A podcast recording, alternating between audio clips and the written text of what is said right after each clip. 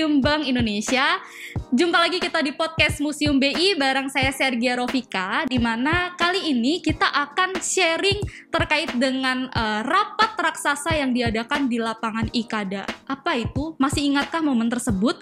Jadi pada waktu itu tepatnya di tanggal 19 September 1945 di lapangan Ikada atau yang sekarang kita kenal Monas terdapat 300.000 orang datang dan berkumpul di situ untuk menyuarakan semangat mereka dalam pertahankan Indonesia ini gitu. Nah, kali ini saya tidak sendiri karena saya ditemani oleh Mas Zainal di sini untuk kita sharing-sharing bareng. Halo Mas Zainal. Halo Mbak Pika, apa kabar? Baik, sehat ya Mas ya? Siap, sehat. Pastinya. Nah, Mas Zainal, terkait yang saya sampaikan tadi terkait dengan rapat raksasa di lapangan Ikada itu, sebenarnya apa sih yang melatar belakangi momen itu terjadi? Iya. Oke, kalau kita melihat atau mendengar ya podcast di sebelumnya, setelah kemerdekaan itu memang kita itu sebetulnya sedang dalam kondisi akan diambil alih oleh sekutu yang ada Belandanya juga ingin kembali mengambil Indonesia ya. Cuman pada waktu itu akhirnya tanggal 8 September ada 7 serdadu sekutu ya mendarat di lapangan Kemayoran pakai parasut gitu ya. Dia tujuannya itu untuk mengecek suasana nih kondisi Indonesia ya. Nah, kayak gimana nih? Jepang benar-benar menjaga status quo enggak untuk menyambut peralihan ke sekutu gitu. Kemudian seminggu setelahnya itu datang lagi sekutu di kapal sekutu di di pelabuhan Tanjung Priok. Hal inilah yang kemudian menimbulkan kekhawatiran dari para pemuda gitu ya. Ini tidak boleh didiamkan, kalau begitu terus bisa jadi Indonesia dicaplok lagi gitu loh oleh sekutu atau Belanda yang ingin mengambil alih lagi. Nah, akhirnya para pemuda tanggal 15 itu kumpul, ada pemuda Menteng 31 yang sekarang jadi Gedung Juang, ada pemuda Perapatan 10. Pemuda Perapatan 10 itu adalah mahasiswa kedokteran ya. Kemudian ada Cikini 71 dan ada juga pemuda di Kebun Sirih 80. Mereka kemudian membuat satu pertemuan untuk membuat semacam kegiatan massal ya untuk mempertahankan dan menggelorakan kembali semangat kemerdekaan gitu. Karena pada waktu itu setelah proklamasi tanggal 17 itu belum ada perubahan yang signifikan yang terlihat oleh para pemuda. Ditambah lagi kedatangan sekutu yang lagi survei ngelihat kondisi Indonesia nih, itu makin jengkel gitu dan makin khawatir dari para pemuda. Akhirnya dengan rapat kesana sini ditetapkan akan diadakan rapat raksasa atau rapat akbar atau rapat besar di lapangan Ikada di yang sekarang kawasan Monas. Nah, lapangan Ikada itu singkatan Ikatan Atletik Jakarta gitu ya, Ikada. Nah, karena dulu di situ markasnya. Nah, untuk lapangan Ikada sendiri sejarahnya itu dulu itu pada masa-masa abad ke tahun 1800-an lah atau sebelumnya itu berupa lapangan rumput yang luas gitu dengan pohon rimbun-rimbun, dengan kita bisa ngelihat view Gunung Salak dan segala macam. Itu tempat makan rumput untuk kerbau-kerbau gitu. Jadi makanya disebut lapangan kerbau awal-awalnya. Terus kemudian setelah Daendels memindahkan ibu kotanya ke daerah Menteng Gambir dan kawasan Istana Merdeka itu, akhirnya itu lapangan kerbau itu diganti menjadi lapangan untuk latihan militer gitu ya. Setelah Inggris kemudian masuk juga dirubah lagi namanya menjadi lapangan raja gitu ya. Lalu menjadi lapangan Ikada itu ketika Jepang di zaman Jepang itu menjadi lapangan Ikada.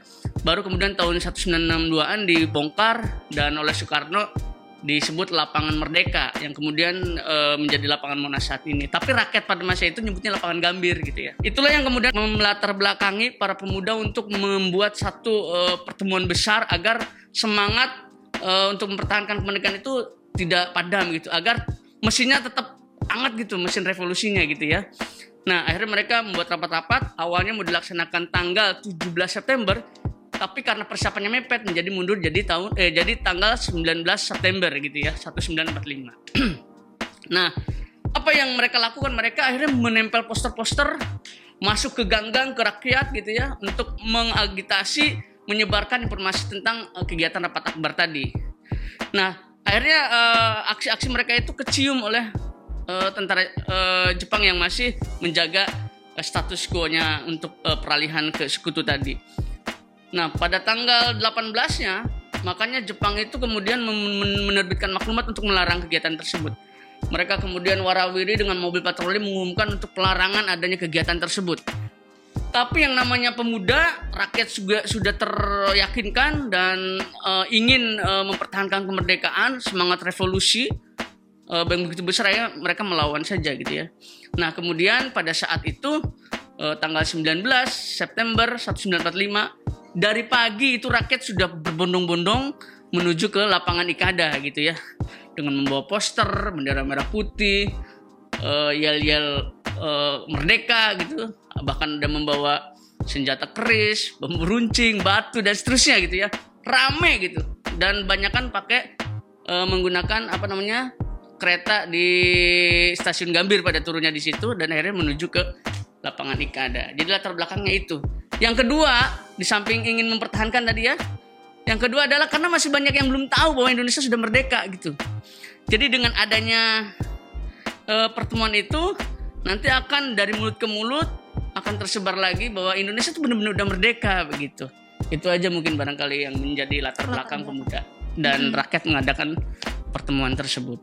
Baik Mas Zainal, terkait yang Mas Zainal sampaikan tadi bahwa antusiasme masyarakat pada waktu itu sangat tinggi untuk memperjuangkan kemerdekaan kita tentunya dari tentara Jepang. Nah, bagaimana sih Mas suasana pada waktu itu dan juga adakah masyarakat dari luar Jakarta yang datang ke sini untuk mengikuti rapat raksasa tersebut? Iya, jadi bahwa rakyat itu tanggal 19 September itu sudah berbondong-bondong menuju lapangan Ikada ya. Dia menggunakan kereta kebanyakan dan berhenti di Stasiun Gambir dan tinggal nyebrang ya ke lapangan Monas sekarang. Itu dengan begitu banyak orang, tentara Jepang yang berjaga-jaga juga tidak berdaya sebetulnya. Apalagi di sana euforia, semangat revolusi kemerdekaan untuk mempertahankan kemerdekaan dari rakyat itu begitu tinggi. Sehingga sekali mereka bentrok itu bisa menjadi lautan darah dari lautan manusia tadi. Ini juga seperti yang dikutip dari pernyataan salah satu tentara Jepang yang di buku kecil yang saya lupa judulnya itu, dia menggambarkan suasana itu. Dia bahwa kalau mereka terlalu keras ke mereka, maka akan terjadi kekacauan dan pertumpahan darah. Mereka juga jumlahnya sedikit. Nah, jadi mereka itu membawa banyak sekali atribut, yel-yel, bendera merah putih, slogannya adalah merdeka atau mati gitu ya. Dan di saat yang bersamaan pula Soekarno itu sedang rapat kabinet ya bersama dengan anggota KNIP, dan di rapat itu terjadi perdebatan. Salah satu perdebatannya adalah Soekarno Hatta perlu datang nggak ke lapangan Ikada untuk menghadiri rapat raksasa tersebut. Nah, di samping itu para pemuda kan dibagi tugas nih. Ada kelompok pemuda yang bertugas untuk melobi Soekarno-Hatta untuk datang. Ya. Yang kedua adalah merganisasi massa yang ada di lapangan Ikada gitu ya. Jadi rapat kabinet yang mulai jam 9 sampai jam 16 atau jam 4 sore itu kemudian di satu sisi yang lain rakyat menunggu gitu untuk menjaga massa tetap semangat dan antusias, maka tokoh-tokoh yang lain ngisi, kayak misalnya wali kota Jakarta dulu, namanya wali kota bukan gubernur ya, misalnya Suwiryo, kemudian ada ketua KNIP daerah Muhammad Rum membangkitkan semangat gitu masa. Nah di seberang yang lain rapat kabinet akhirnya Soekarno bilang, saya akan hadir di lapangan Ikada, terserah bapak-bapak ibu-ibu mau ikut saya atau tidak, karena rakyat harus ditenangkan dan harus disambut keberadaan mereka dari pagi itu. Intinya seperti itu. Nah, Soekarno akhirnya dikawal oleh para pemuda. Ada Daan Yahya di sana yang mengawal. Ada Mupreni Mukmin di sana dari BKR, Badan Keamanan Rakyat. Dan beberapa yang lain kemudian, termasuk Subianto, kemudian mengawal dengan mobil, 2 mobil. Ya. Dan akhirnya sampai kemudian mendekati lapangan Ikada, tapi kemudian dihalangi oleh opsir Jepang tadi. Tentara Jepang bilang, Anda mau ngapain, intinya kita bahasa kita aja ya. Anda mau ngapain ke lapangan Ikada, mau ngapain gitu. Terus Soekarno bilang, saya ingin menegaskan kembali bahwa rakyat ingin menyambut kemerdekaan dan kita sudah memerdekakan, oleh karena itu saya akan datang sekaligus untuk menenangkan mereka supaya tidak terjadi hal-hal yang tidak diinginkan. Intinya seperti itu. Dan akhirnya setelah perdebatan, ini bisa dilihat di berbagai video arsip banyak lah. tentang kejadian itu, dan akhirnya Soekarno dengan dikawal oleh Mupreni Mukmin yang orang Betawi ini, BKR, sambil menuju podium akhirnya ceramah hanya 5 menit bahkan kurang ceramahnya Soekarno itu. Disambut dengan gelora massa bahwa Soekarno bilang bahwa seperti yang sudah kita ketahui bahwa kemerdekaan sudah kita buat, sudah kita lakukan. Selanjutnya tidak akan pernah kita mundur sepatah kata pun untuk menggagalkan atau mengundurkan kemerdekaan kita. Kemerdekaan kita harus kita pertahankan. Oleh karena itu, tunggu perintah kami selanjutnya. Sambil menunggu perintah kami selanjutnya, kita mohon semuanya untuk pulang dengan tertib, tenang. Hanya kurang dari 5 menit Soekarno berpidato gitu ya. Dan akhirnya setelah itu para rakyat pulang gitu. Dan perlu diketahui juga bahwa tanggal 19 September nun jauh di sana di Surabaya juga terjadi peristiwa yang heroik, yaitu perobekan bendera Belanda yang birunya, warna birunya di Hotel Yamato. Jadi kejadiannya begini. Tanggal 19 itu juga. Jadi Belanda dan beberapa sekutu itu datang ke Surabaya, nginep di Hotel Yamato yang sekarang Hotel Majapahit. Mereka tidak izin dulu ke residenan Surabaya, namanya Sudirman. Bukan Sudirman Jenderal Sudirman ya. Mereka nginap, setelah menguasai Hotel Yamato, mereka mau mengibarkan bendera Belanda, mereka mengibarkan bendera Belanda, dan itu dilihat oleh rakyat di Surabaya. Akhirnya residen Surabaya datang untuk berunding supaya bendera itu diturunkan. Pimpinannya Ploegman kalau nggak salah namanya, nggak setuju. Akhirnya mengusir si residen Surabaya, Pak Sudirman tadi, sampai kemudian menodongkan senjata pistol. Tapi kemudian pemuda yang lain, kalau nggak salah namanya Haryono, menangkis pistol itu dan kemudian merangsek masuk, dan pemuda yang lain Sidik mencekik Ploegman itu yang pimpinan Belanda yang tadi. Dan akhirnya para pemuda itu merangsek naik ke atas, kemudian Haryono dan Kusno merobek bendera Belanda yang tadinya merah, putih, biru, dan birunya dirobek akhirnya menjadi bendera merah putih. Dan itu banyak sekali di bawah hotel itu yang menyaksikan rakyat menyemut gitu ya. Dan Belanda pada saat itu nggak mau menurunkan, kenapa? Karena dia tidak mengakui keberadaan Indonesia. Karena buat mereka setelah Jepang kalah, sekutu menguasai Indonesia, dan sekutu setelah menyerahkan kembali ke NICA atau Belanda untuk menguasai Indonesia gitu. Nah itu jadi tanggal 19 itu di lapangan Ikada dan di Surabaya menjadi peristiwa yang bersejarah, yang kemudian membuktikan kepada dunia bahwa Indonesia itu negara merdeka dan berdaulat. Ini seperti suasananya begitu mencekam, heroik, dan rakyat tuh rindu dengan pemimpinnya Soekarno-Hatta dan kawan-kawan gitu, ingin menyaksikan dan merasakan lebih dekat semangat kemerdekaan Indonesia. Intinya seperti itu. Nah, sahabat Museum BI, bisa kita dengar bersama tadi dan juga bisa kita bayangkan bahwa suasana waktu itu tuh sangat mencekam, heroik, dan juga terlihat bahwa rasa nasionalisme masyarakat Indonesia pada saat itu untuk mempertahankan kemerdekaannya, menegaskan juga ini seperti gayung bersambut ya, seperti pemimpin dan juga masyarakat itu terlihat bekerja sama untuk mempertahankan kemerdekaan Indonesia gitu. Lalu apa sih Mas yang bisa kita petik terkait dengan masa kini di mana masyarakat bisa meningkatkan rasa nasionalismenya untuk Indonesia agar semakin maju dan lebih maju lagi? Apa yang bisa kita petik bersama, Mas? Yang pertama yang harus kita lihat dari peristiwa itu adalah